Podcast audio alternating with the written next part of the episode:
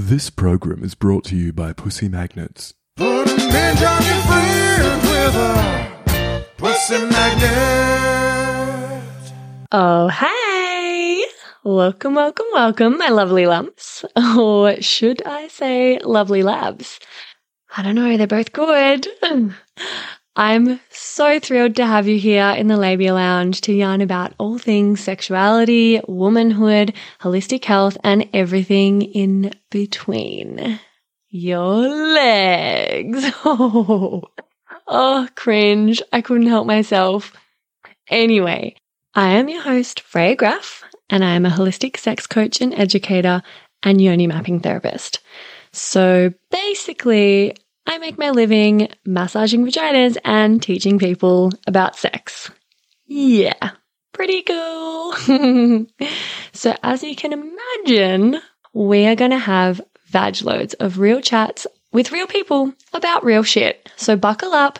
You're about to receive the sex ed that you never had and have a bloody good laugh while you're at it. Before we get stuck in though, I would like to respectfully acknowledge the traditional custodians of the land on which I'm recording this podcast, the Menang people. It's an absolute privilege to be living and creating dope podcast content on Noongar country, and I pay respect to their elders past, present, and emerging. Now, if y'all are ready, let's flap and do this. oh, is there such thing as having too many vagina jokes in the one intro?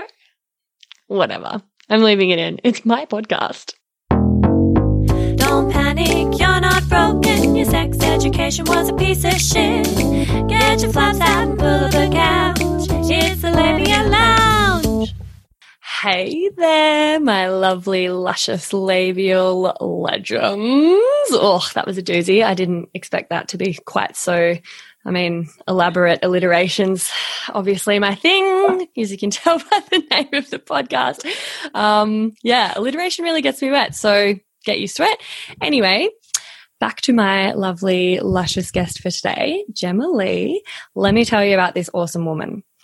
Jema Lee is a menstrual cycle expert, qualified Ayurvedic coach, and the creator of Wellsome. For 13 years, she's helped guide women in over 22 countries. Damn, show off. Um, to embrace their menstrual, no, their monthly cycles, also their menstrual, menstruals. Fuck, this is a shit show. Anyway, and deepen body awareness through personalized coaching, online courses, retreats, and workshops. She's known as the down to earth, raw, and authentic teacher who makes periods fun. Her teachings are analogy filled, helping to make the complicated stuff practical, easy, and memorable. Located in Australia, like me, Jema's a daytime mermaid, a full time human who spends her days coaching, dancing, and creating. And might I add, Jema has an epic podcast, which I was just telling her before we jumped on the recording that I'm a massive fan of and I send to lots of friends pretty regularly because it's just so valuable and down to earth and practical, basically, like I just said. So I would highly recommend checking out her podcast as well. And I'll pop that in the show notes. But welcome into the lounge, Jema. Pull up a cushion. Thank you so much for having me. I just had to put myself on mute because I was laughing so hard at your intro. I love it. Thank you. All those L's are definitely a tongue twister, but thanks for having me.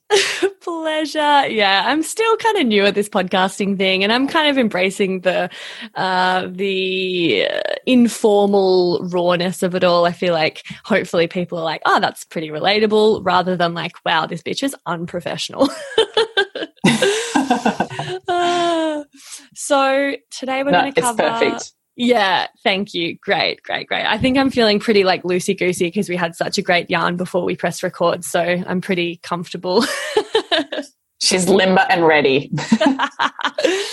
um, so today we're going to cover the basics of cycle tracking, why you do it, how you can benefit, how to use your cycle as a secret superpower, how to live in tune with your body and how this will impact your life, and how to cultivate better body confidence and body literacy through being allies with your cycle, using some simple tools and principles that we're going to give you.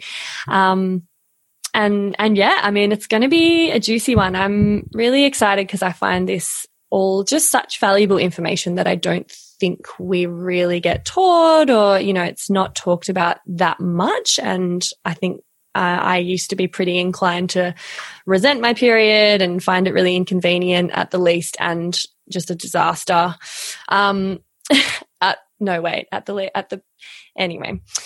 So We know what you mean. yeah, yeah, you get it. God, I'm ovulating right now too. I should be at the top of my game. I feel like I'm just a hot mess, but No, you're all um, too horny and your, your libido's too high to focus on that shit. Uh, so yeah, speaking of the sort of different characteristics of, um, you know, the, the seasons or the phases of our cycle, I'd love to dive into a bit of that. I've actually done an episode recently on exercising and moving your body for your cycle and how to use natural fertility Mhm. awareness as contraception. So I did an interview with Dr. Madeline Turner and she walked us through the cycle stages. Um, so I'd recommend going back and listening to that epi as well. But I would love, Jema, if you could give us a little rundown about the different seasons, as I like to call them, of the menstrual Sure. cycle. And like, you know, their different characteristics, maybe a bit about the different expectations that we can have of ourselves and our own needs and energy and moods and stuff according to which season of our cycle we're in. Good questions. So, um, yeah, hi everyone. um, when it comes to the seasons of the cycle, this is completely my jam. So, if you've never heard of me before and you're listening and you're like, who is this chick? You know, I was the tomboy who grew up not wanting to really be a woman, and then I became a woman, and then I didn't want to wear skirts or dresses at the like the private school I went to and you know i rejected a lot of my feminine. And when i started to explore coming off the contraceptive pill and got pcos i really didn't know what my body was doing or what was going on. And i felt like i had an alien inside my body. I was like get this thing out of me. And so when i discovered the seasons of the cycle it actually took me back to when i studied ancestral health. So ancestral health is how our you know, ancestors treat, heal, cure, and diagnose diseasement in the body. Very different to allopathic and Western medicine practices today. And one of my teachers was very much about, you know, women going through phases and four phases and how they kind of linked with the seasons and how you would eat differently in each phase and phase of the season, similar to how you would in the outer seasons. And so this is where I initially learned about the seasons. So I know everyone learns about the seasons in different ways, but this is where this was my initial teaching of it. Mm. Now there's lots of different people who talk about it in books, and I guess they've all learned from their own teachers. But with the seasons, they link in with the Western seasons. So if you've listened to that previous episode that you mentioned, Freya, about you know the allopathic way, so you've got menstruation, follicular, ovulation, and luteal, the four phases. Those four phases can be linked with what we call the four outer seasons.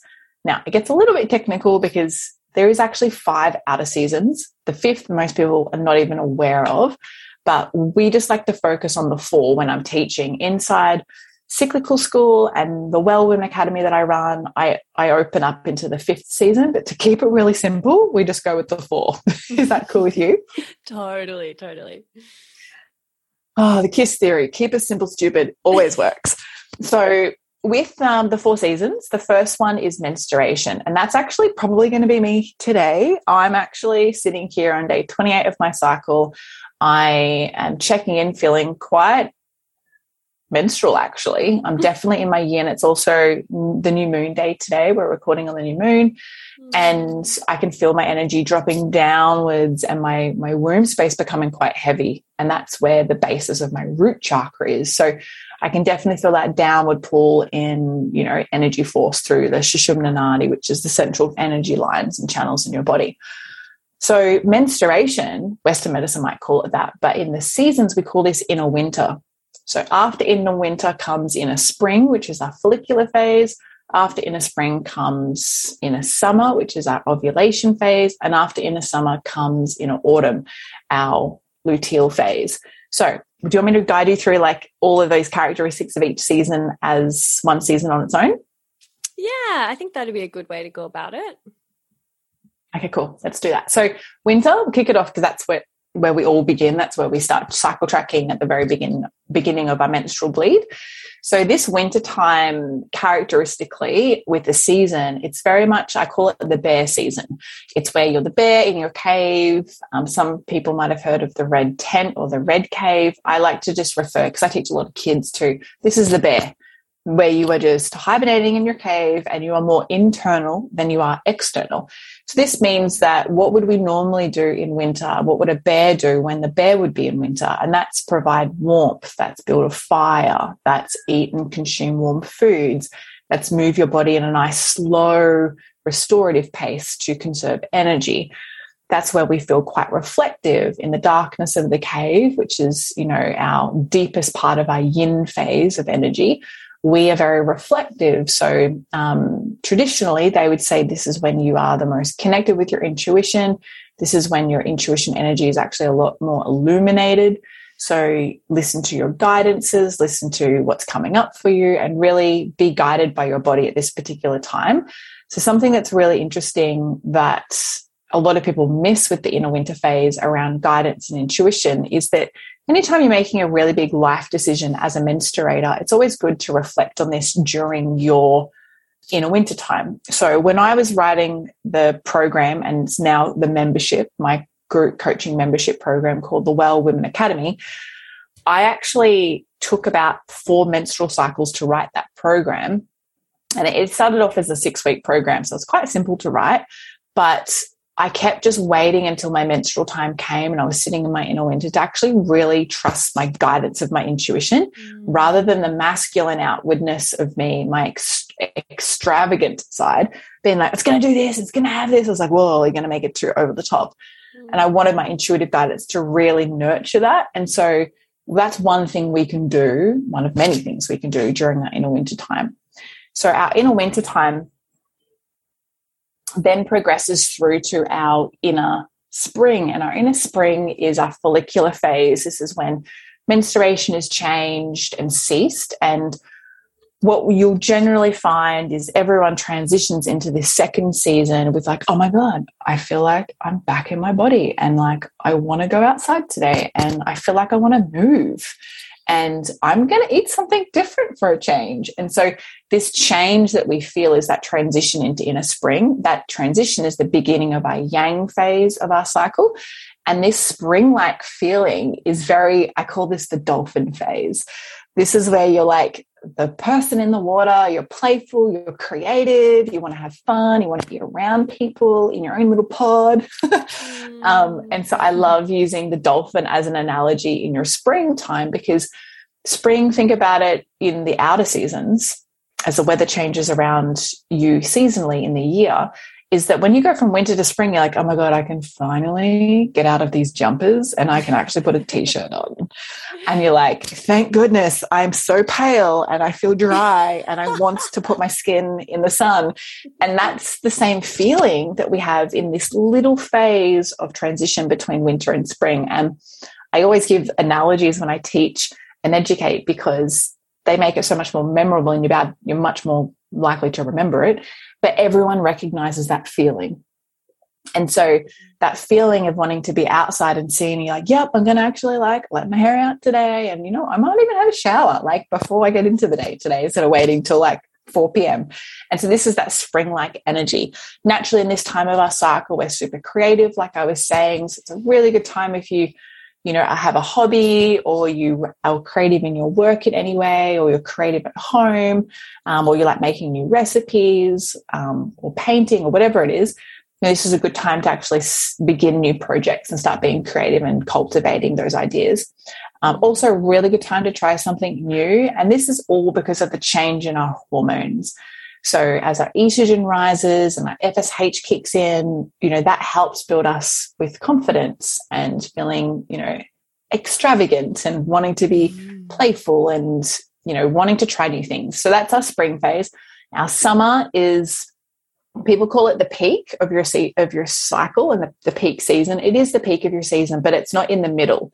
So a lot of people say, well, it's going to take me two hours to hike to the top, so therefore it's going to take me two hours to come back. But the peak The summer is in your menstrual cycle is not always in the middle. Um, but this particular phase of your cycle is between three to four days in length. So it's the shortest phase of all of them. And this depends a lot on your fertile cycle, your fertile phase. You would know about this, Freya, about you know, cervical mucus and blah, blah, blah, all that stuff. But with the seasons, your summertime is when you have been out playing around and you're like, oh my God, I am like so sexy right now. You catch yourself like in the glass reflection as you're walking by the shops. And you're like, girl, have you seen what I look like today? yeah. So that's that summer feeling. And that feeling is really about feeling voluptuous. And that doesn't mean in your body size, that means in your energy. So that's when you like feel sexy, you feel a little bit sassy. I call this the Beyonce phase. Ooh. I also like to call this yeah there's a there's a film clip from her i think it's her lemonade album where she's in a yellow dress and she's walking out of this massive mansion down the like this huge flight of stairs. And all of a sudden as she opens the door all this water gushes out through the door. I have to make a meme on this. I definitely have to make a meme on this for my instagram. But like she walks out this door and it's like hello boys. Ovulation has arrived. And that's every time i see or think of that clip in that film clip, I'm just like, that is in a summer to a T. Plus, she's wearing a yellow dress and that helps with the visuals. But Totally. um, I like to call this like the lioness or the lion season because you're ready to pounce, you're very in charge, you're very outward, but you're also very slow and sensual as well. So there's lots of different facets that come into this ovulation season. And because we're not talking about like the Western allopathic way, I'm not talking about conception and conceiving and the fact that you're ovulating and how that all works. But energetically, when we look at the aspects of summer, summer is really about putting yourself out there. It's about being with your community. It's about being seen. It's about having outward energy as opposed to menstruation, which is inward energy. So that's a really good time where you might help friends who have little kids and you're like, I've got more energy at this time of my cycle, so I'm going to put myself out there. Or it might be a time when you launch a product in your business or you pitch yourself to your boss or yeah, there's lots of examples, but that's inner summer for you. Then inner summer, what comes after inner summer is inner autumn. And inner autumn is for some people the, lo- um, the, the longest phase of your cycle, and then for others it's not the longest phase. So this all comes back to knowing your cyclical nature and obviously learning about your own natural fertility if you are following natural contraceptive processes and you know methods. So this autumn phase generally is between 10 and 14 days long um, for a healthy cycle. That's correct. It would be you know 10 11 to 12 like 11, my god i can't talk. Between 10 and 11 you you gave me the i can't I know, talk thing. I'm kidding. I'm kidding I'm joking. I'm joking. It's not your fault. Um, but it's anywhere from 10, 11, 12, 13 to 14 days. So anywhere between that time frame is the length that your autumn phase will be. But this is also known as the premenstrual phase. Dun dun dun dun. I always think of like the shark, like dun dun Uh-huh. dun dun dun dun dun, dun, you know, as we move through inner winter. I mean, in autumn.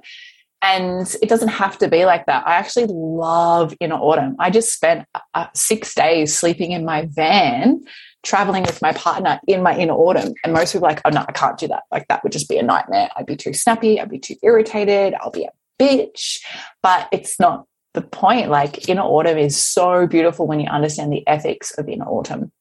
So, autumn is a harvest season. If you look at traditional, like Chinese medicine, autumn is all about harvesting and gathering and preparation. And that's the same thing we can do in this season as we prepare for our next menstrual bleed. So, this is the get shit done phase of your cycle. Um, this particular time is good to finish little jobs and tasks off. And everyone would have done this at some stage in their life when you're like, you know what? Um, especially with COVID, I'm just working at home. I'm just going to go make some lunch. And then you open, you know, the cutlery drawer to pull out a fork so you can eat your salad. And then you're like, oh, that's a bit dirty under those forks. Two hours later, the whole fucking kitchen is cleaned and redecorated and you've done no work or eaten lunch. And that's, that's the inner autumn feeling where you are so present but you're also, I know I'm just going to do it. I'm just going to do this, and then I'm going to do this, and I've got to get this thing finished, and I've got to do that. And it's also a bit of a similar feeling that comes about for women who are pregnant in their final season before they transition into the season of labor mm. and birthing, where they're like nesting and getting things done and organize everything so they can completely relax mm. when birthing time arrives. And so for us, our inner autumn cyclically is one, a preparation for the experience of pregnancy and birth and pre- preparing for that. But it's also an experience of preparing ourselves to menstruate so that we can allow extra time for honoring menstruation.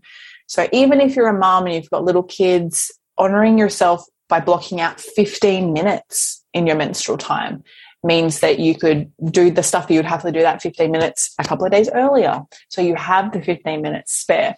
But inner autumn is also when we look at food, it's a time when everyone's like, oh my God, I just like this witch comes through me and she just eats everything in the pantry. And like, I have no control over it. I have no idea where she comes from. She just turns up unannounced and just like, poof, everything's gone. and that is the like another emotional energetic side of us during our in autumn phase and there's lots of different reasons why a lot of women experience that but it's not normal it's common. So knowing how you feel and being present and connected with yourself at every stage of your cycle in all the four phases is really beneficial at helping you you know bring your body back into balance and harmony and living in a sattvic state which is ultimately everybody's goal.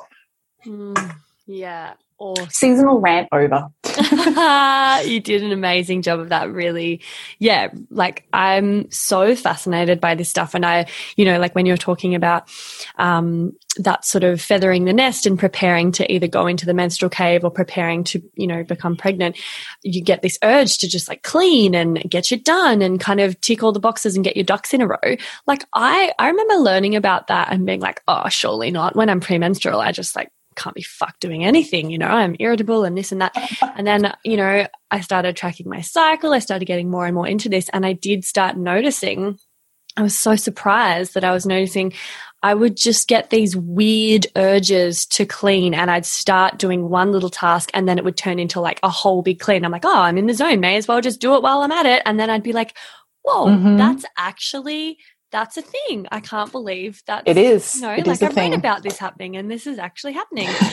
um, but it is interesting. it does happen Yeah, yeah, which is so helpful because I cannot be, I can't be fucked cleaning most of the time. So when I do get a hit to just like go nuts, it's very useful because then, you know, then it's done and it's actually really satisfying. Um, it is and it's a good way of channeling energy too mm, yeah. Mm, it's a really good way of channeling energy and you're present so you just pop on some music it's the same as if a guy and this is a bit stereotyp like stereotyping but if a male was i'm really frustrated about something that's going on at work and i've had a bad argument with my boss and it's like they just go boxing with their best mate and just channel the energy and release it Whereas, you know, some I like doing that sometimes too. But, you know, for me, I'm just like, it helps release. Like even me doing the same thing, but spring cleaning in the garden, you know, I could spend five hours just like ripping freaking weeds out. And I was just like, oh, gonna kill all these caterpillars. Sorry, Buddha. And then like do all this other stuff. And all of a sudden, I've not listened to anything. I've just been outside in nature. I've been channeling the energy. And then I feel like, oh, I feel so clear now. Totally. It's very therapeutic. It's like a moving meditation. Um, and it's, yeah, it's like this epic feeling once everything's kind of done and you've just been really, really productive. Cause then you can just sort of sit back in your beautiful, clean space with all of your ducks in a row and bleed, you know? And, um, but the, the thing is, like I was, I was going to mention that sometimes this isn't exactly how it goes. And I actually feel like, you know, maybe if I haven't um, nourished myself enough or done enough self care or sort of um, lived in a way that's kind of taking into account my cycles and my needs, my cycle and my phases and my needs in the different phases, then I will rock up at, you know, the spring and summer seasons and just be wrecked still and get like maybe one Yeah. day of like, yay, I'm ovulating, fucking Beyonce out. And then I'm straight back into fucking premenstrual, you know, and and I'm, I'd love to chat about that um a little bit, but also, yeah, the benefits of knowing about your seasons and how to work with them and live in alignment with them and like how that then can can have like this ripple effect on your life and you can just be like a way more effective and I guess balanced, content human. Like what are, you know, can we chat about some of the benefits of like living in tune with these seasons? Um, in regards to like feeling an increased connection to our bodies and then being able to manage our energy levels better. And then, you know, even stuff like, you know, can it help with PMS symptoms, for instance, and things like that? Like, I know you've got a lot to say on this. Where do I start? I um this is such a good question. I call it cyclical living. This is why I created Cyclical School, you know, the menstrual cycle coaching course teaching people how to become certified menstrual cycle coaching or coaches is because we have always lived in a cyclical way and through my Ayurvedic studies and ancestral studies and womb wisdom studies and shamanic womb wisdom stuff is that the more and more I connect with the Eastern approach and the ancestral approach of health, the more I see how displaced we are from the earth. Now, that might have made you a little bit confused, but all that means is that it comes back to um, what a, one of the Ayurvedic philosophies is that you are not on nature, you are of nature. So when you think that you are of nature, this is you are part of the earth. You are part of the trees. You are part of the air. You're part of the water. You're part of the fire. You're part of everything, all of the elements. And we often in the Western world, particularly, are not connected with any of these things. You know, we don't rise and set with the cyclical nature of the sun and the moon. We don't connect with the cyclical nature of the seasons of the year. We don't connect with um, actually just on that with the seasons of the year a great way to expand on that is that you know who still drinks smoothies in winter a lot of people Mm. and that's not a winter food so that's actually not living cyclically. You know who drinks soup in summer? Hardly anybody unless you're really sick. And that's because that's not cyclical. So we and I used to teach, um, they were called the ancestral seasonal classes for each of the outer seasons. And this is before I got into menstrual work. So it was actually just a really nice transition because the ways that we live in the outer world, if we applied it all very easily at each of our five seasons in the outer world, when we apply them to our inner world, everything will change. And so a lot of people say, my but, but I can't relax and I can't stop and I can't change my work schedule. And I'm like, okay, well, let's just keep tracking our cycles, how we're going, and let's just see what happens in a month's time.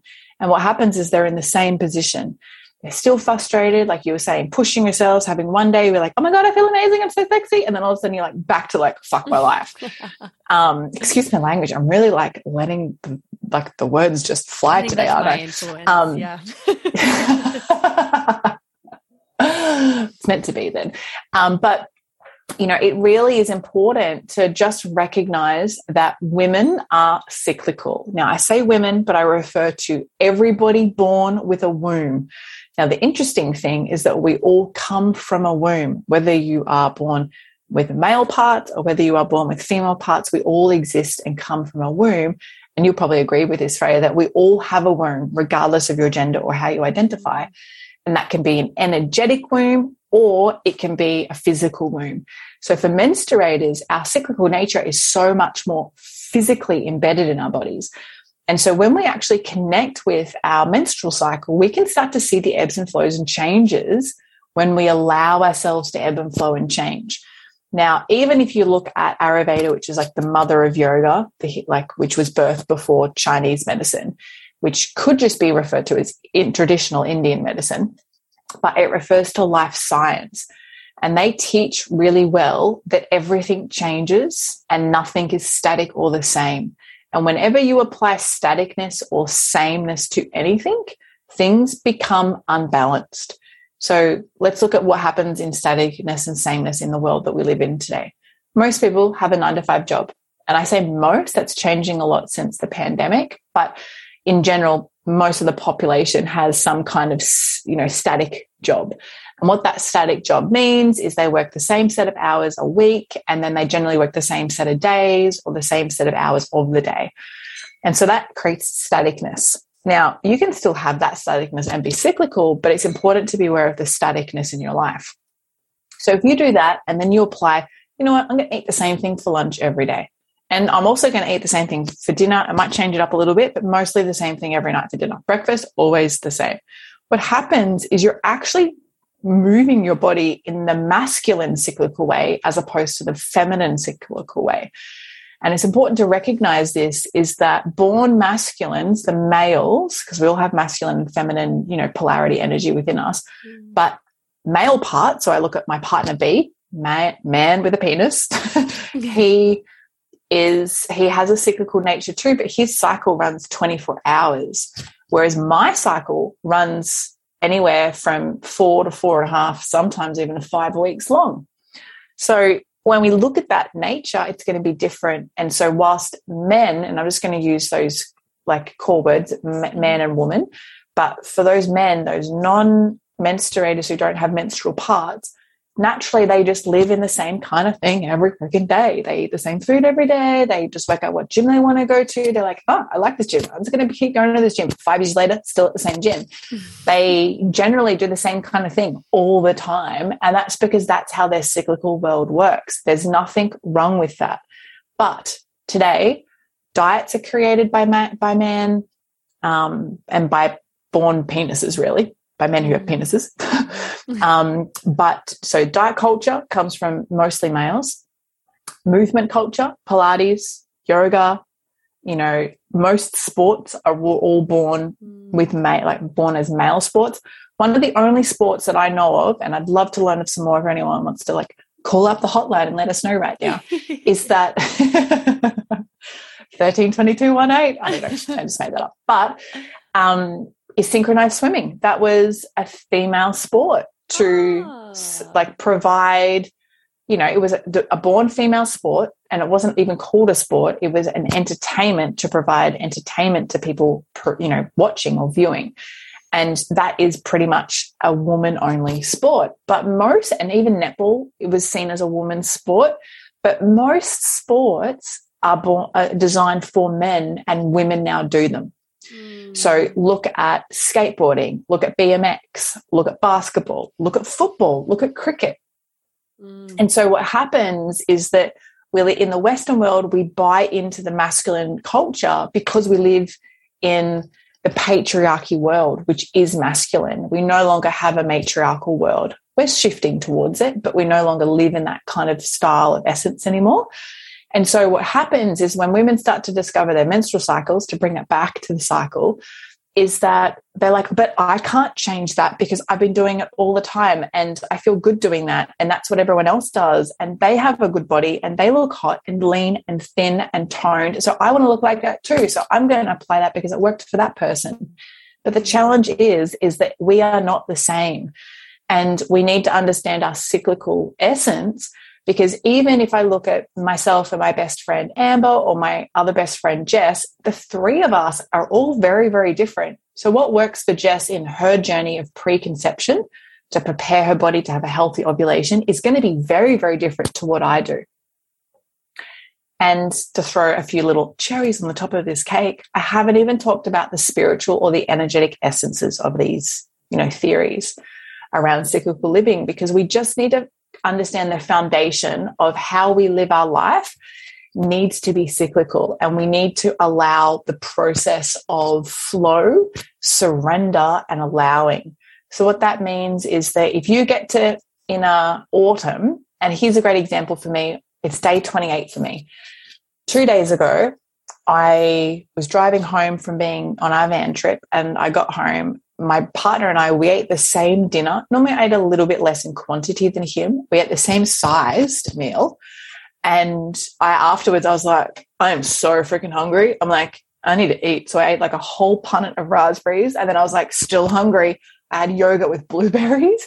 And I was like, babe, are you hungry? He's like, no. I was like, geez, my inner autumn is really getting me good. And so I know that I, this is my theory, right? This isn't science. This is my theory that we welcome in additional, you know, nourishment and food and eating before we begin bleeding so that when we get we when we do begin menstruation we can surrender to menstruation and we have a store of energy through our macronutrient content that we previously consumed but what happens is that we're like oh it's breakfast time but better eat breakfast whether you're hungry or not. Mm. Oh it's dinner time better eat dinner and so we live in this cyclical you know nature of like breakfast lunch and dinner. But traditionally we didn't do that. We ate when we had food and we ate when we were hungry. And this is how we can be more of nature, be more of nature rather than just on nature is mm. that don't forget your body is an animal and that animals eat when they're hungry in the wild not when all like not when the sun is going down at a certain time Mm, totally. anyway rant over because i could just keep let's keep rifting Oh, there's some ways like that me. cyclical living yeah cyclical living is super important because ultimately to sum everything up about why I would encourage all menstruators to live in a cyclical way is that it helps bring your body back into harmony and balance and anything that is a disruption to that so a cycle sign a discomfort that's all because there's an imbalance in your body and so the way of living is we are constantly juggling the balance of health. Mm. So there is no end goal because most people are like, I need to get to this goal of health. There is no end goal. The, the goal is consistent. The goal is I am here to create balance and harmony. So how does my body need balance today? Then how does my body need balance today? So as you move through every day, you're asking the same question, but the answers will be slightly different. Mm, yeah, exactly. I think we can get very uh, regimented and and really sort of fall back on this structure of like I eat this every morning for breakfast and I eat at this time and work starts at this time so I have to eat before then and then I have a lunch break at this time so I've got to eat then and you know like sometimes that can't be helped but it does sort of um make it trickier to actually listen to your body and when you need to eat and how much and what kinds of food. And that's been a sort of practice that I've been bringing in more is like actually, you know, feeling into what I, what I feel like my body needs to be eating, what I'm craving. And, and it's tricky to differentiate between like, you know, cravings that is just your like shitty gut bacteria being like, I want sugar. Um, and actually like, you know, oh, I need more carbs right now because it's the evening and I'm going to have a better sleep with more carbs and I'm about to bleed. So blah, blah, blah. Um, but it is, it is like tricky, especially if you're, you know, like I live with my partner who's a male and it is interesting because I notice like he wants to eat different foods at different times. And in the beginning, I was like, just, oh, you know, it's more convenient and it's easier if we just cook cook brekkie at the same time and I eat the same thing and blah, blah, blah. And a lot of the time we do do that because he makes like amazing breakfasts and I'm not going to pass that up. But he often wants to eat earlier than I want to eat. And so I have started to just go, oh, maybe just save me a plate or like, don't worry, I'll fix myself something once my metabolism kicks in and I actually am hungry. Um, And then, yeah, rather than trying to keep up with him and how much he's eating and when he's eating, you know, we have totally different energy requirements and yeah he's on that 24 hour cycle so i'm just having to be like no actually like just because everyone else is doing this thing or just because he's doing that thing doesn't mean that that's right for me. I'm going to actually tune in with my body and try to you know get better at um, listening to that. And same with like socializing and and like energetically how much you know I have to give in a social setting, whether I need to just like go, like we take two cars to a lot of things now because I pretty much never have as much social energy and like staying power as he does. So rather than that being sort of like, oh, I want to go home and uh, I'm just like, fuck it, I'm going to take my own car and then I can just leave when I need to leave and I need to go and hibernate and be a little hermit I again love that. and you can just be as out there and extroverted and social and you know you can drink alcohol whatever i'm just you know i don't really drink alcohol almost ever. Um, and i don't want to have to to keep up with you know i think in the past i've tried to keep up with him or with other people um, and the amount of energy they have or maybe they're just more extroverted naturally maybe they're ovulating and they're really extroverted and i'm you know premenstrual and i'm just like I have nothing to give this this situation. I need to just go home and read a book. So I yeah, it's it's been a real practice for me um, of like learning how to navigate my fluctuations um, and my differing needs and then also like self-acceptance and not beating myself up when i'm not feeling Totally. social or if i don't have a lot to give other people and i do need to go inwards and you know rather than seeing it as like selfish seeing it as like self-care Yeah, it's so true. And I love what you mentioned about your partner and taking two cars to an event and the whole breakfast situation because a lot of people feel, and I hope you don't take this the wrong way in, a, in any way, but um, a lot of people, you know, feel victim. They're like, oh, I have to eat breakfast at the same time, or I have to say yes to this, or I can't. And it's not the case. And it is possible to be in a heterosexual relationship with someone who's on a different cycle to you, even if you're um, on in a same-sex relationship as a menstruator. So, um, for example, lesbians, you know, you are both cyclical, but your cycles might not ma- match up. So that's the same as being in a heterosexual relationship. So it's really important um, to work as a team. And I feel that anyone that partners with you, I would encourage them. One, you need to teach them about cyclical living. Um, the way to do that is you need to know how to do cyclical living yourself and apply it and know about it and know what serves you and what doesn't serve you so that then you can work as a team with it. But I work as a team. Um, my partner B knows what meals are great during each phase of my cycle. He even said when we went away in the van, knowing that it was going to be in autumn, he's like, Oh, babe, it's going to be your autumn time. So you're probably going to want these meals. How about we make this, this, and this for dinner? oh bless And, you know, but that's because he's aware of it and he knows and mm. he's seen that I work so much better in life, just daily life, not my job, when I'm honoring myself cyclically and I'm connected cyclically. And so, you know, he last night went to the shops because he had to pick something up and he brought back a block of chocolate and I made a hot chocolate out of organic dark chocolate. And that's because I'm like, that's something that I love to do pre autumn. It's also like 30 degrees and 100% humidity where I live. So it's not the time for hot drinks, but my body wants the nurturing love of a hot, warm drink. So um, it's all about applying things and don't buy into the nature that, like, oh, it's just hard for men. They just don't understand. They actually can understand and they really want to learn when you give them the opportunity and they want to help work as a team on it. And so this is why in the Well Women Academy, the membership program that I run, I teach classes with my partner B about how to introduce conversations to men and how to bridge the gap and how to work together as a team. And all of that stuff is actually foundational because if you can do that as a partnership and you're a heterosexual couple as parents, you'll be able to pass that on to your children. And that's where we cha- completely change the current experience of menarche, our first menstrual period experience, Mm. and the way that males currently, you know, think about periods and menstrual cycles versus what they can do in supporting. Yeah, I love that. Yeah, it's so important. And they are eager to learn and they want to, you know, they want to help. Like I have a few ways that I do this. I mean, I talk about it all the time because it's my jam, but I also have like, you know, I've created my own um, cycle tracking calendar chart that you can actually download. Um, I'll pop a link. It's just a free PDF that you can print out and I whack it on the fridge so he always knows where I'm at in my cycle. And then yeah there's also like i mean there's some apps that do that as well that send your partner you can you can link up your partner's email and it'll send them a little bit of info at each season. Um but yeah i just i feel like including them in the process and and sort of having conversations about it like we're so on the hot chocho train. Um he makes a good a good hot chocolate.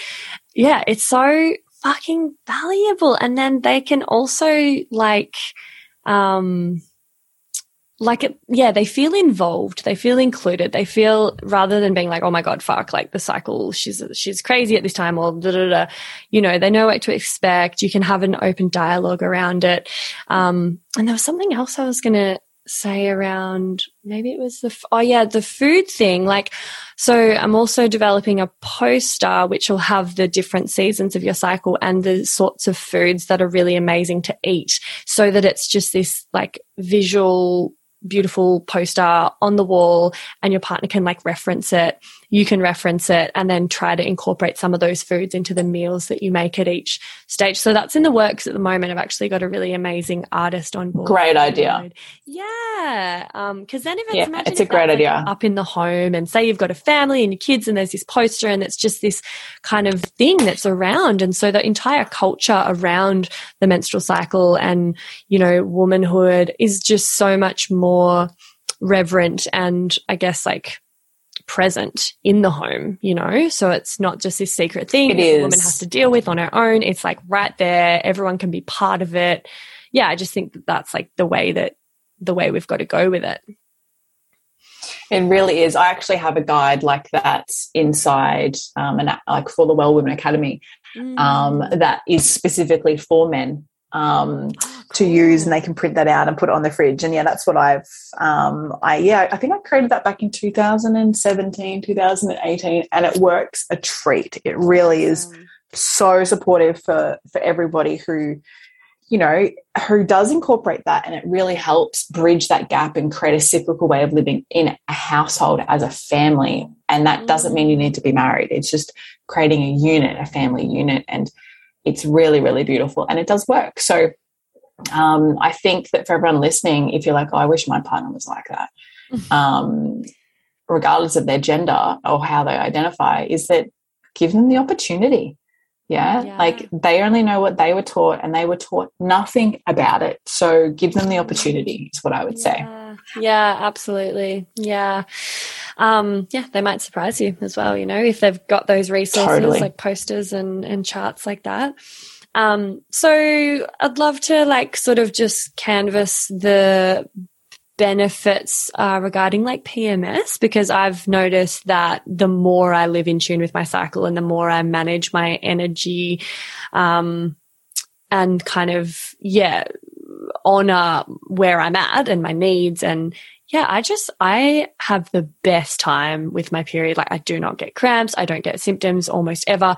And when I do, I know like I've noticed now through charting and being aware of this, it's because I've pushed myself too hard in that um, autumn phase, or I've like, you know, I've pushed too hard on the last cycle coming out of my menstrual phase and like wanted to run before I could walk kind of thing and like leap into spring and summer Yeah. when I really should have just like chilled the fuck out for another few days. Um, and then I can, I notice that my PMS will flare up. So what's your experience around, you know, how living in tune with your cycle can help with PMS symptoms? So I like to call PMS um, cycle signs because they're all just messages to your body, and Mm. they don't technically just occur before pre before premenstrual. So they're not just before you menstruate; they can occur at any time of your cycle. And these are all signs that your body is like knocking on your front door, being like, Jema, this is going on. Can you please help us? And when we don't address it, then it manifests. And then all of a sudden, the knocks on your front door become thuds.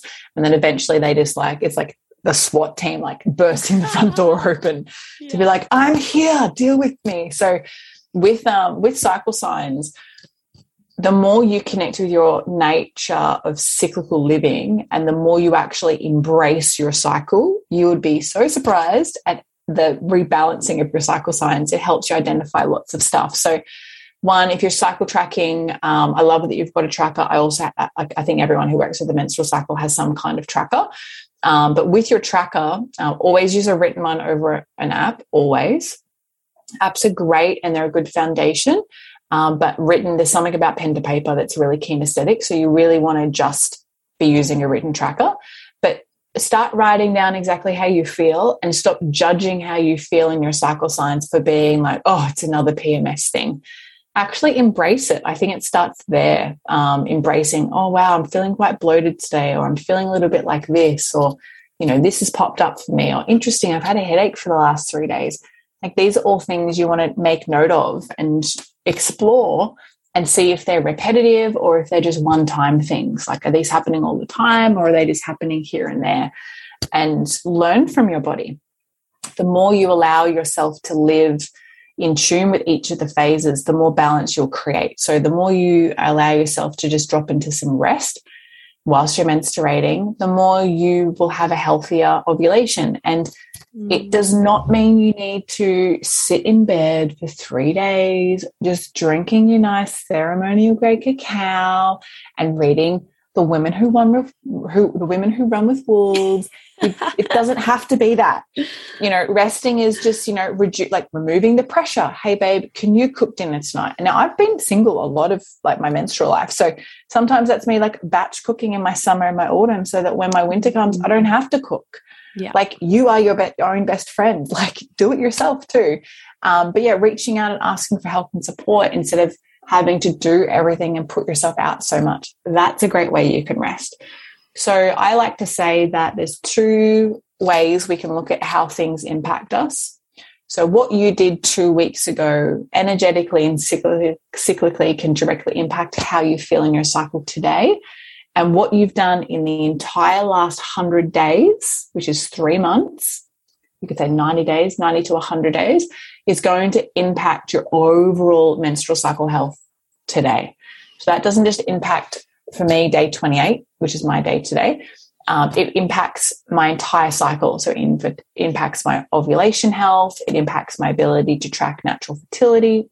It impacts my ability to menstruate. Am I going to spot? What's my period color, color going to be like? Is it going to be clotty? Is it not going to be clotty? Is it going to be painful? Am I going to be bloated? Am I going to get cyclical acne? Am I going to have headaches? Am I going to have migraines? So everything we do in our life impacts our cycle. And so if you're looking at imp- um, improving your cyclical experience, improve your lifestyle. Yeah. Huge. Um, just going to drop that seed there. yeah, that was a bit of a mic drop moment. I was like, wait, okay, she's finished talking. Wow, all right, that's big. Yep. Fuck, what do I say now? God, I, run out of questions. I So was what just I mean still. by that is that yeah, yeah, well, taking it in, like Mm. pauses are okay. We don't have to fill all the gaps. Yeah. But what I what I mean by lifestyle is how you live your life, what you eat. So I always say what you put in and on your body Mm, is the most important thing. Start there. That's my hula hoop analogy. Start there. Then look at where you spend your time. Then look at how you spend your time. Then look at who you spend your time with. So your lifestyle is a direct impact on how you feel. Everything or every imbalance in health is because or starts because of a lifestyle imbalance. mm, And is and it starts from your lifestyle. Everything from cancer to um, endometriosis to um, cyclical acne, chronic acne to eczema to leaky gut mm. to everything. And so lifestyle and lifestyle isn't just food and how you move your body. It's stress. It's your emotional state. It's your ability to connect with the world. It's your ability to, you know, cleanse and move and eat and nurture and Mm. shit. Like, are you even shitting? Like, poo is so important. I can't even just like it's one of the topics I talk a lot about on the podcast. Like, if you don't shit, you die, literally. Yeah. So shit is important. Um, and too much shit is not that good. Not enough shit is not good. You just want to find that Goldilocks happy medium. Like good poo is good for you. So I didn't mean for that to rhyme, by the way.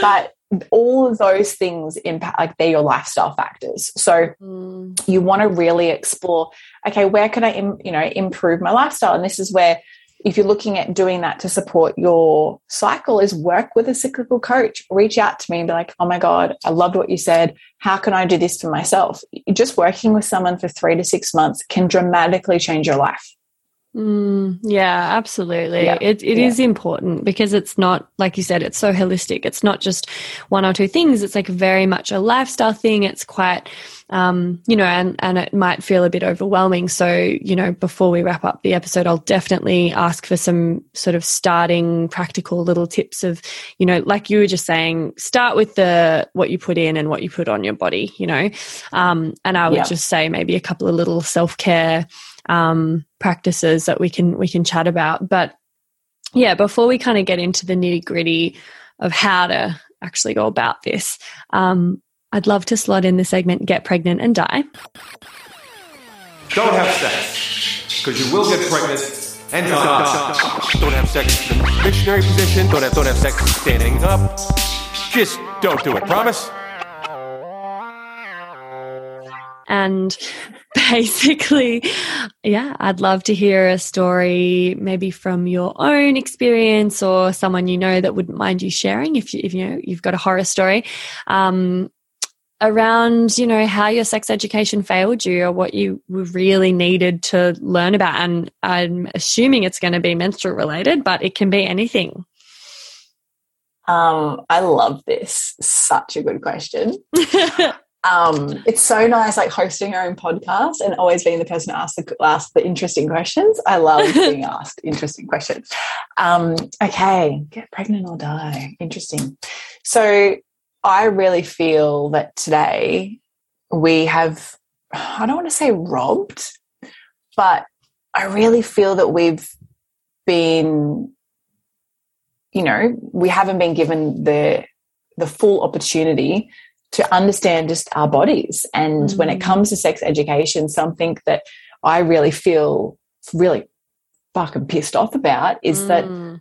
sex ed in schools is really and i teach menstrual menstrual education in schools so sex ed is not menstrual ed it's completely different and it's really just about don't get stds and don't Mhm. get pregnant that's what it Mhm. it's not about like cultivating a healthy relationship sexually with your body. It's not about improving your sexual experiences with others whilst they're awkward and really you know learning how to read is this person right to engage with? Is this person not right to engage with? Like there's so much around that that's just fucked up. And i think for me you know i really didn't discover my body i would say sexually i felt quite disconnected until my late 20s you know Mm. even like 5 years ago and I feel that my work and my line of work have, has definitely helped, you know, reconnect and amplify that experience for myself. But there was just when I was a kid at school, there was just nothing. And I think that if we think of like get pregnant or die, is that with sex, it really needs to be something that's as openly talked about as menstruation. Mm. And I think that the more we normalize it, it's like the pink elephant in the room. It's always quite funny because it's like someone asked yesterday in I, I was teaching the Q&A for cyclical school after we've I just taught the first semester which is on the menstrual cycle and one of the questions was how can we help stop period stigma from men and this particular student lives in the Caribbean so she's you know that it's very patriarchal there. Mm. and you know the men really lead the communities. And so i just said to her like it's quite abrupt but i'm like well when someone says to you um, well oh my god you're, you're so moody you must be about to bleed or you know just hurry up and get shit done even though you're menstruating like you can do it i always like well you do realize that you exist because of a period Mm. because everybody on the planet exists because of a period. Because if your birth mother, regardless of if it was your actual mother or a surrogate, was able to grow you and produce an entire fucking organ to keep you alive while she carried you inside her belly, she was able to do that because of her menstrual cycle. So if you're like, if you've got something against the cycle itself, then like, do you even have you know the right to be here on the planet right? Pretty much. It's a big call but i'm just gonna i'm just gonna say that. Because yeah. we exist because of cycles but then secondly we exist because of sex. Now i know that it's possible to fall pregnant and conceive without you know sex these days Mm. thanks to science but you know we exist because of sex. And it's the two big elephants that aren't talked about in the room. And this is why they're the three topics i talk about in my podcast poo periods and sex because everybody shits. Ain't no one like hey how you doing? How was your shit this morning? People don't ask that question. They just ask how you doing? Um, you know people don't talk about the sex life. And like even me when i talk to my best friend who's recently had a baby and they say you know hey how's it going with her partner? Um, you know how's your sex like you guys you know back having sex? Like how's it feeling for you after you've had like a, a natural birth blah blah blah? You know we openly talk about that stuff because it's an important part of our lives but most people would be like oh my god do you reckon they have sex I'm like how did that happen? you know, when someone's Mm. pregnant. Yeah. Um, and it's because it's untalked about and but it happens. But it's like, oh no, no, we only talk about it amongst the people who we're actually having sex with. But I think that Mhm. you know, without being completely shadow banned from the entire world, I think it is important to open up conversations around this. So to answer your question, I think that cycles, menstrual cycles, periods, and sex all could be openly talked about over the table.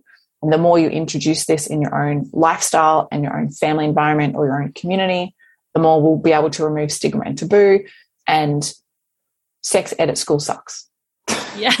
Did that answer the question? Boom. Or did I just go on a big tangent? Yeah, yeah. No, no, love it, love it. You heard it here first, folks. Sex ed in school sucks. Dudes that don't get around the cycle don't don't deserve to exist. no, I'm paraphrasing. There's just there's just there's just a lot of improvement that Yeah. could happen with the with the menstrual like sorry with sex ed at Yeah. school. That's what I'm Oh, saying. It, it just sucks. It, it it's it's needed, but it also needs an update. Yeah, big time, big time. Yeah, and, and I mean, like the way that even if things are getting talked about, the way that they're being talked about really needs to improve as well. Um, totally agree with all of that. Love how passionate you are. um, Thanks.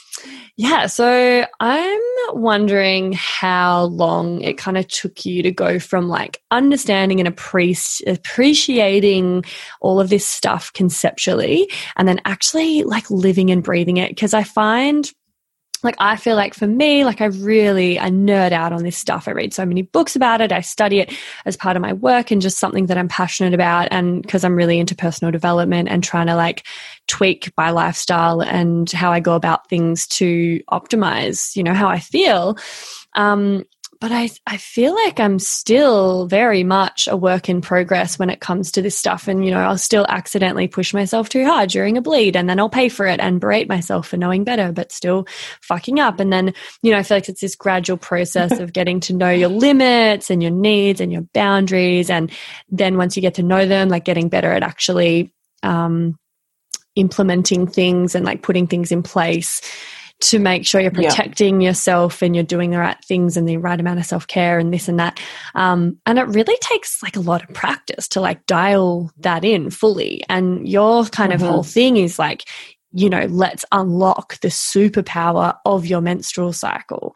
But like, I feel like, you know, it's a long, it's been, it's a long road for me anyway. Um, I'm not at superpower level. I'm at like really feeling a lot of respect and reverence and like finding it very helpful and valuable to be in tune and you know but i'm i'm definitely not feeling like it's a superpower yet. So like talk to me a bit about that. Like how do we unlock our superpower? How long did it take you?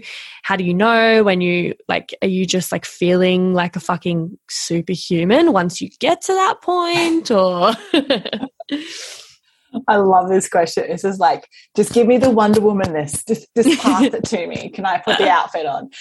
Um, so this is such a beautiful question. And I'm just it's the answer is actually quite simple and it's it's interesting because it's a bit of a redirection.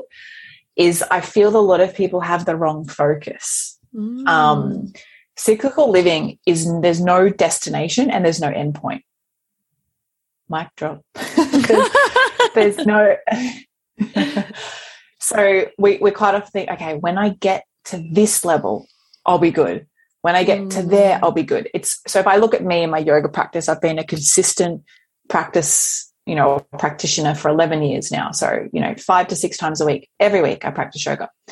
And you know i used to think this is the ill yogic thought like oh if i could just balance a handstand. When i get there I'm, i fucking made it. I'm like a good yoga person if i can do a handstand. And i was like well, if i can just do a forearm balance i was like yeah i get there. And sometimes because i can't do this unassisted yet but if i if i can do a forearm stand scorpion which is where you drop your feet towards your head and you're in a bend and then you drop over into back bend i'm like if i get there i'm a fucking yogi. But the thing is I even catch my mind being like, oh, Jema, you're so close to being a yogi. I was like, shut up, ego Jema. Just shut up up there. Mhm. because there is no there is no end point. And so what we're always looking for is like, okay, I'm going to start my business like this and then I'm going to make this much money. That's masculine. That's start and finish.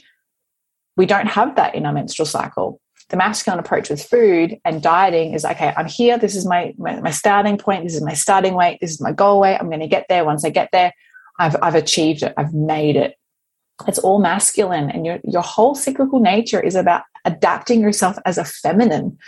Yeah, that isn't like the feminine who's like getting her nails done and has the extra ear piercings and wearing mm. flowy, you know, dresses and getting her hair at the salon done getting a face that's not the feminine I'm talking about. The feminine is someone who can like be fierce and surrender and allow and open and raw and real. That's the divine feminine. And when we look at the divine feminine, is we really need to understand that cyclical living is allowing yourself to be a feminine where there is no endpoint. So it's the same thing in like sex coaching, where you might be like, well, orgasm isn't the destination. Mm, hmm Exactly. Because sex isn't about, oh, had orgasm, finished, see ya, good, good catch up. It's not about that. It's about being in the process and connecting. Like this, anyway, that's not my jam. That's your jam. Well, I like it too, but it's, yeah. your, it's your area of expertise. it's an overlap. But I use that as an example. Yeah, I, I, use it as an um, an example because it's there is no destination, and that's because you're in the moment, which is very very feminine. So mm. when we're thinking about the menstrual cycle, how long did it take me? I actually don't like telling people because then it gives them an idea of like, oh, well, that's okay. I need to at least give myself this long.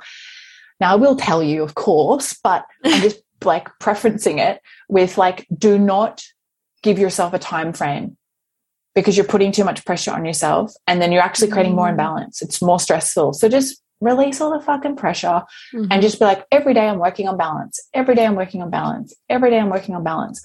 So for me personally, I would say, and I actually have a theory on this that I teach in the Well Women Academy, which is about the three year theory. And it you you need to apply a university degree kind of to your health.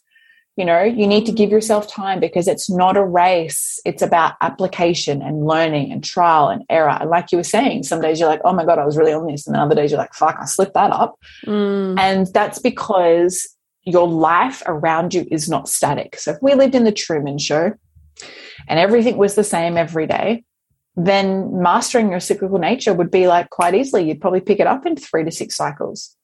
But no one predicted the pandemic. Now that's controversial, but I'll leave that comment there. but you know, no one no, no one was like, oh, okay, so when a massive pandemic hits, here's how to manage your menstrual cycle. We couldn't there's no way that we could have controlled our body's reactiveness to that. So we can't control, you know, when the rent goes up 90 bucks a week and we can't control when there's no food in the shops to buy. We can't control when you have an, a huge argument with your partner and you're on the verge of ending the relationship and then you go to therapy. Like you can't, that's all external. You can't control. The only thing that you can fully control is your response to those things. And that's where cyclical nature takes time for different people. And the length of time is different based on your nature and how you respond to it versus react. Mm, yeah, absolutely. Absolutely. Because I feel like, you know, it, it's not linear. And I do need to remind myself to take the pressure off sometimes because I'll be like, oh my God, I've just gone through like you know, this follicular phase where I was feeling like a sack of scrotums, like a sack of sacks, which is pretty fucking, that's pretty bad. that's like my low. Um, pretty sacky. Yeah, it's pretty sacky. And and I'm like, that sucks. Like, I just totally got ripped off. I didn't get my sweet spring phase. Like, summer was like a day, and now I'm like plummeting back to, and I'm like, what the fuck? And then I'm thinking, oh, hang on. Well, there's a whole lot of circumstances going on in my life right now that mean that my mm-hmm. cycle isn't going to be this clean cut, predictable, you know, I'm not going to get this uplifting, energized, you know, positive serotonin filled spring and summer because shit's going down and life happens. And maybe for a few cycles, I'm not going to be on top of it because it's just not possible and i'm doing the best i can and that's okay and yeah i think it's just important to like take that pressure off because it is i mean like I said, it's not linear. The cyclic living thing is cyclic in itself, and you're going to just keep going around and around and around and bleeding on it month 100%. after month. Yeah. So, so yeah, I think that's you need you need to, to understand. Yeah, you, everyone needs to understand that whatever's going on in the outside world, whether it's in your home, outside, and I'm talking about outside of your body, is going to impact inside your body. Yeah. So, to give you an example of like how things change, so I'm on day 28 of my cycle. On day one of this current cycle that I'm in, that was day two of me having the coronavirus. Ooh. And I was sick for 13 days straight. Like I was, I was actually mm. very, very sick. And that therefore changes my cycle. It changes my Mm. ability, my body's ability to produce hormones. It cha- like everything changes. Mm. So my track using natural fertility to track my site, my ovulation, my ovulation was like all out of whack. And I actually found it more challenging to pinpoint my ovulation Mm. because I wasn't, you know, my site, like my fertile mucus was just all over the fucking shop, literally. and I was like, oh, this is interesting. And, you know, it was just every day it was changing. It was like dry, then slippery, then dry again, and then wet, and then I was moist, and then I was dry again. I was like, what is going on? This never happens in my cycle. But I'm very aware also that, okay, what's going on in my lifestyle? Oh, Jemmy, you've been sick. Like you had a really bad fever for like five days, and then you lost your voice for two days. Mm. So just give yourself a break. You know, I also lost weight when I was sick. That puts pressure on your body. I, Mm. you know, was eating, but I wasn't very hungry. And so all of that changes my body's response. So now I'm on day 28 and I'm like, oh, I'm really interested to see what happens with this next bleed because what's the color tone of the blood going to be like? What's the texture going to be like? How long am I going to bleed for? You know, and I thought I was going to start bleeding yesterday based on how I was feeling. And then I thought I was going to start bleeding today based on how I was feeling. Be like, nah, cervix is still a little bit too high to, for menstruation today.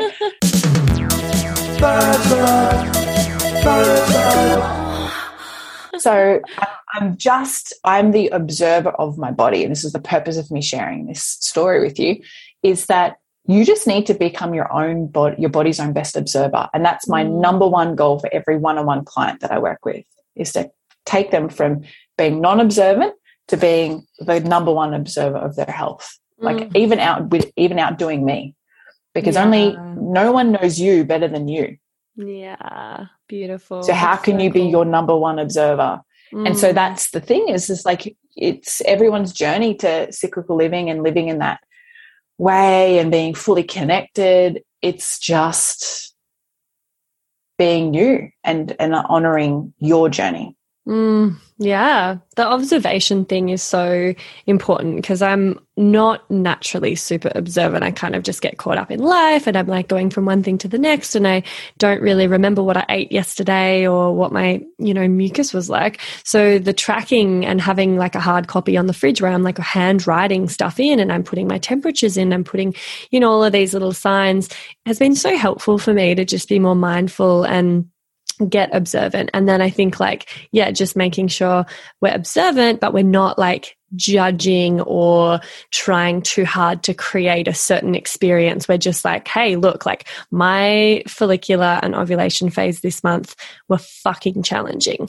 They weren't typical of my usual kind of uplifted state when I'm at that at that phase and that's okay like i'm observing that i'm tracking and recording it and hopefully it's different next month but it's okay if it's not because like yeah you know circumstances are going to change everything um, and observing is just going to help you I mean, you barely even have to try. You don't need to change much. You just observe, and naturally, you'll start to just have urges to eat a certain thing or get more sleep or do more self care just because you are so tapped in to like your state and your experience that yeah you kind of gravitate towards things that are like better for you and are going to be more in alignment anyway just because of that observation um so what if you have an irregular like what about someone who has a really irregular cycle Well, this is a great question. If you have an irregular cycle and it's been like that for longer than three cycles,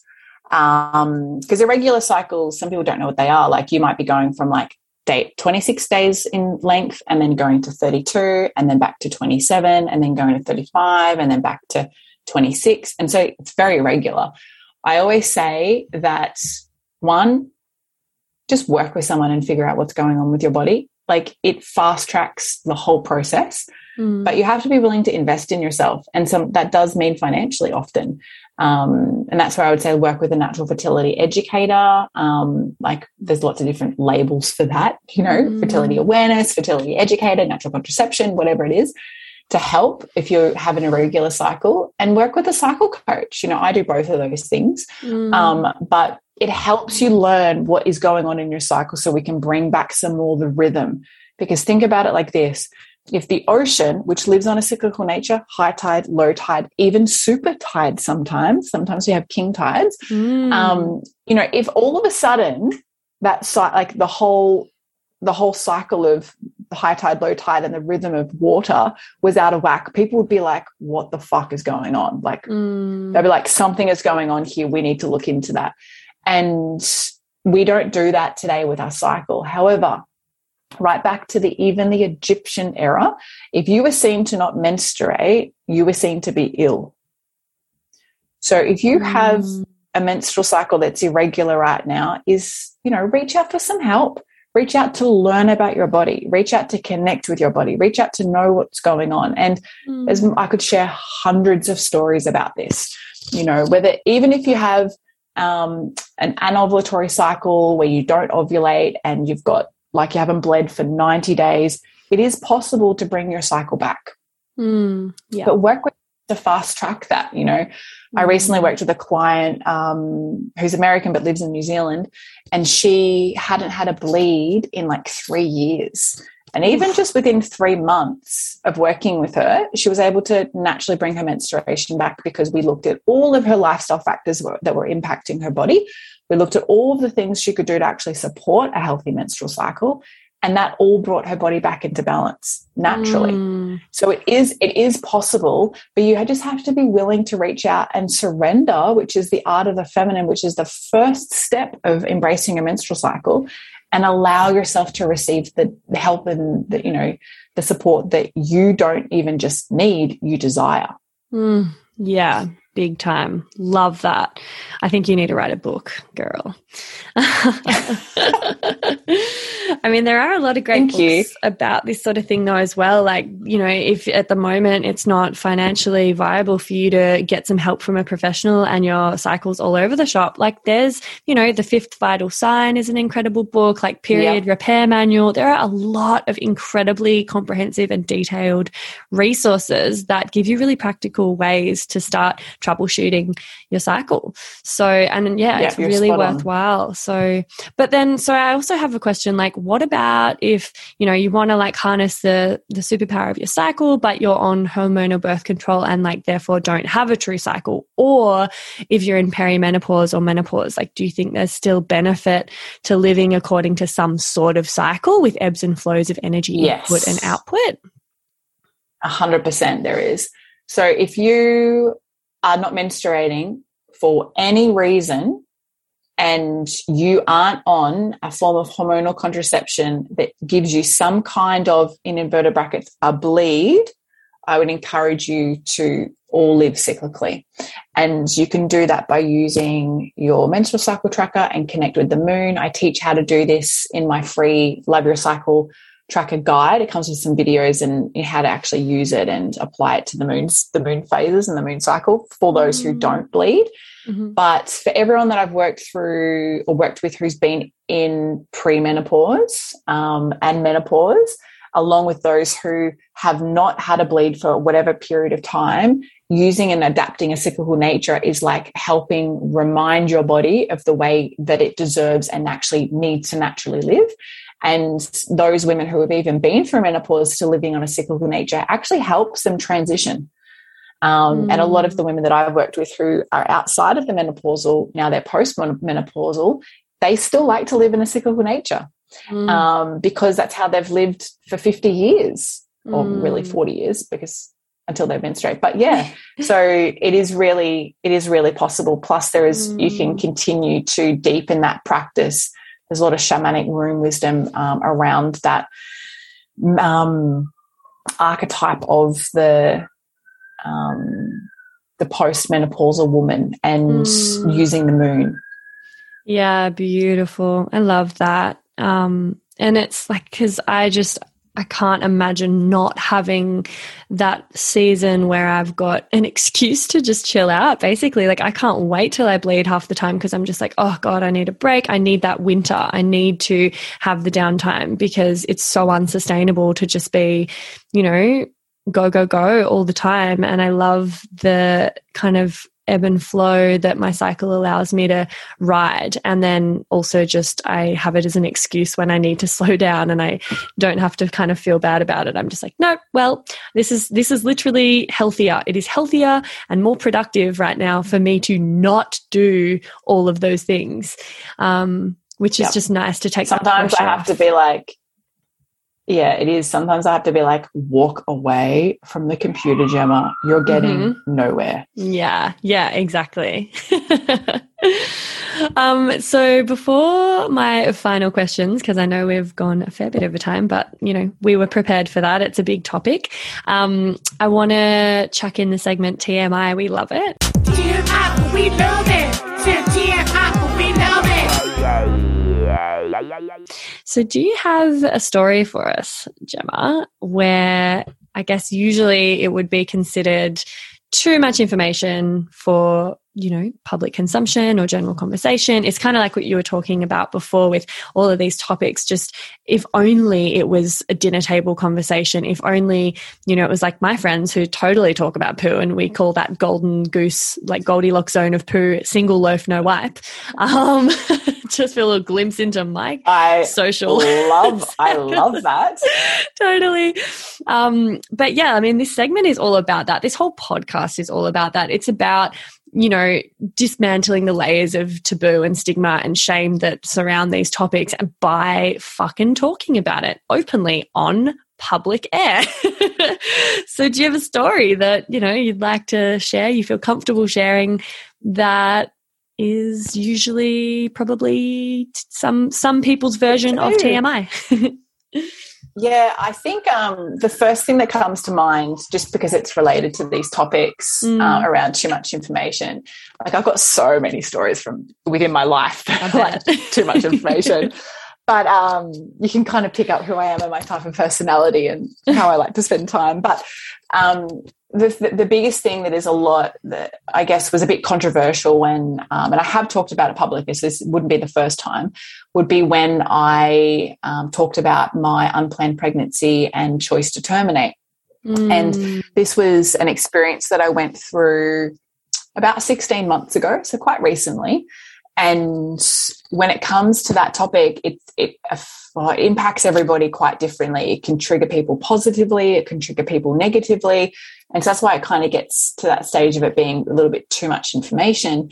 Um, because when we look at I guess the process of termination um, and abortion, whether it's medical termination or surgical termination, it's not a topic that people like to discuss. It's been extremely shamed and tabooed, and um, it's something that I personally never wanted to go through or never ha- ne- never wanted to experience. And I was pretty much given it to me on a silver platter that didn't ha- that was fake silver for, the, for the situation that I was in, but um, I think that yeah, too much information, um, like way to kind of go around that would be you know living through an experience like that in the middle of a pandemic, having to go and have sur- have a surgery to terminate a pregnancy that was you know through an experience that shouldn't have happened um, that um, was I was very surprised by um, was with someone that I was with in a committed relationship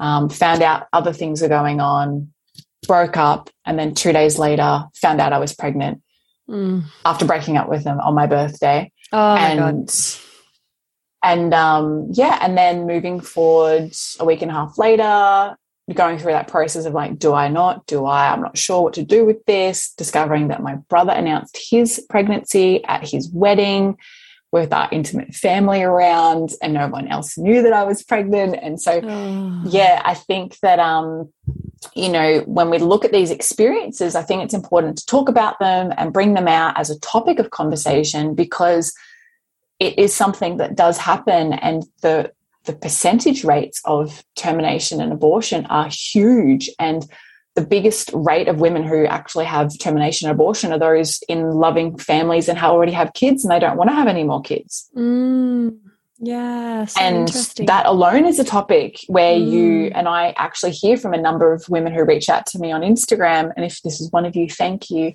for reaching out. Um, I always leave a voice message to anybody that messages who's going through a similar situation because I want them to feel as much support support from me as they can. But you know, women saying, "I've got three kids and we can't afford to have a fourth child, and we have we love our family dynamic, and my partner and I are in a great spot, but I can't. We just can't have any more kids." And Mm. there's two ways we can look at that is that one you know they're going to have to go if that's their choice you know they can terminate we're very fortunate we live in a country where that is an option um, and it's not an illegal option which is great um, but that then also comes back to the topic of and i get asked this question well how did you fall pregnant as an like unexpectedly like how can we improve that process and so that's when i would encourage you know learning better about how to pinpoint your ovulation more accurately. And mine was through narcissism. So that's another story, another very long, in-depth story. But Mm. um, you know, it's it's about learning how to pinpoint your, your ovulation and being able to accurately identify when you're fertile, when you're not fertile, and all of that is empowering.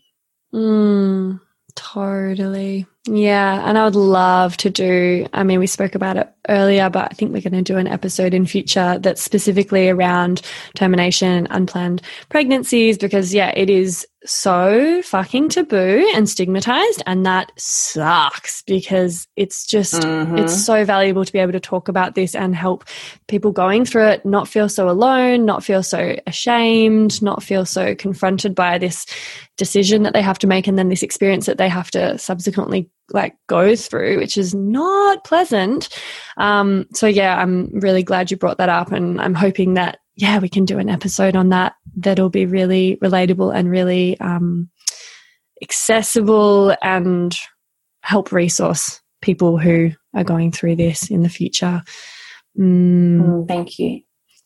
Um, so before we wrap up, I just want to chat about like the, I suppose, have you noticed with you and with clients, as people, you work with so many different people, and obviously you would hear incredible success stories and, and different um, benefits that they're experiencing through doing these sorts of practices around cycle awareness. Um, have you noticed like a correlation between body confidence and body literacy and then this being really empowering and helping grow kind of like self-worth and self-love um, around being in this sort of body Yeah, like massively. The more you understand your body, the more accepting of who you are and how you are and how you look, everything is. So your body confidence goes through the roof, literally. Mm, yeah Yeah. so beautiful yeah i've noticed that as well there's you know you just have so much more compassion for yourself and your body and i guess like a feeling of awe and respect um you know for the processes that our bodies yeah do every cycle so Yeah. before we finish like we've kind of covered i mean we've jumped around a lot and it is a big topic but is there any kind of really like practical tips or suggestions just to uh, send people away with if they wanted to get started with something like this? Um, you know that they might be able to start implementing straight away and that might be quite you know bite size and accessible to kind of start them on their journey with cycle awareness and you know like maybe we could even just give a few examples of what we do personally like what that can look like in day-to-day life um yeah what what do you what do you want to sort of send people off with I think the number one thing that I always recommend when it comes to, excuse me, when it comes to all of this is you have to start with the foundation, which is tracking your cycle. Do you do that? yeah yeah Hmm. Sorry, I have to have a bit of a cough. no that's okay Um, okay, let me go back. the number one thing I would say is tracking your cycle. It's the foundation. If you don't do that, you're not going to even get any insights to your cycle or your body. So, everyone can track their cycle in some way. Even if you use an app, it's a great starting place, but then move towards a written tracker is what I would recommend. Hmm So I'd say track your cycle. The next thing is, you know, learn about your cycle.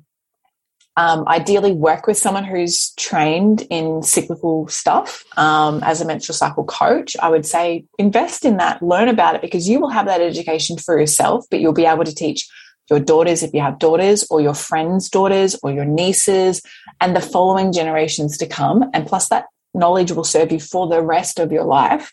So that's the second thing I'd recommend Yeah. to give you an example, and I can actually share this with everyone listening, great place to start is I have a five day mini course. It's called the Love Your Cycle five day mini course on my website. It's $29. It's a great foundational starting place. Comes with an ebook and an audiobook, and then five videos over five days of classes. Use the code cycle love to get 20% off. So everyone who's listening, you can just use that code and get 20% off that. Um, but that's a great place to start. It doesn't have to be, you know, thousands of dollars to get started, but start there.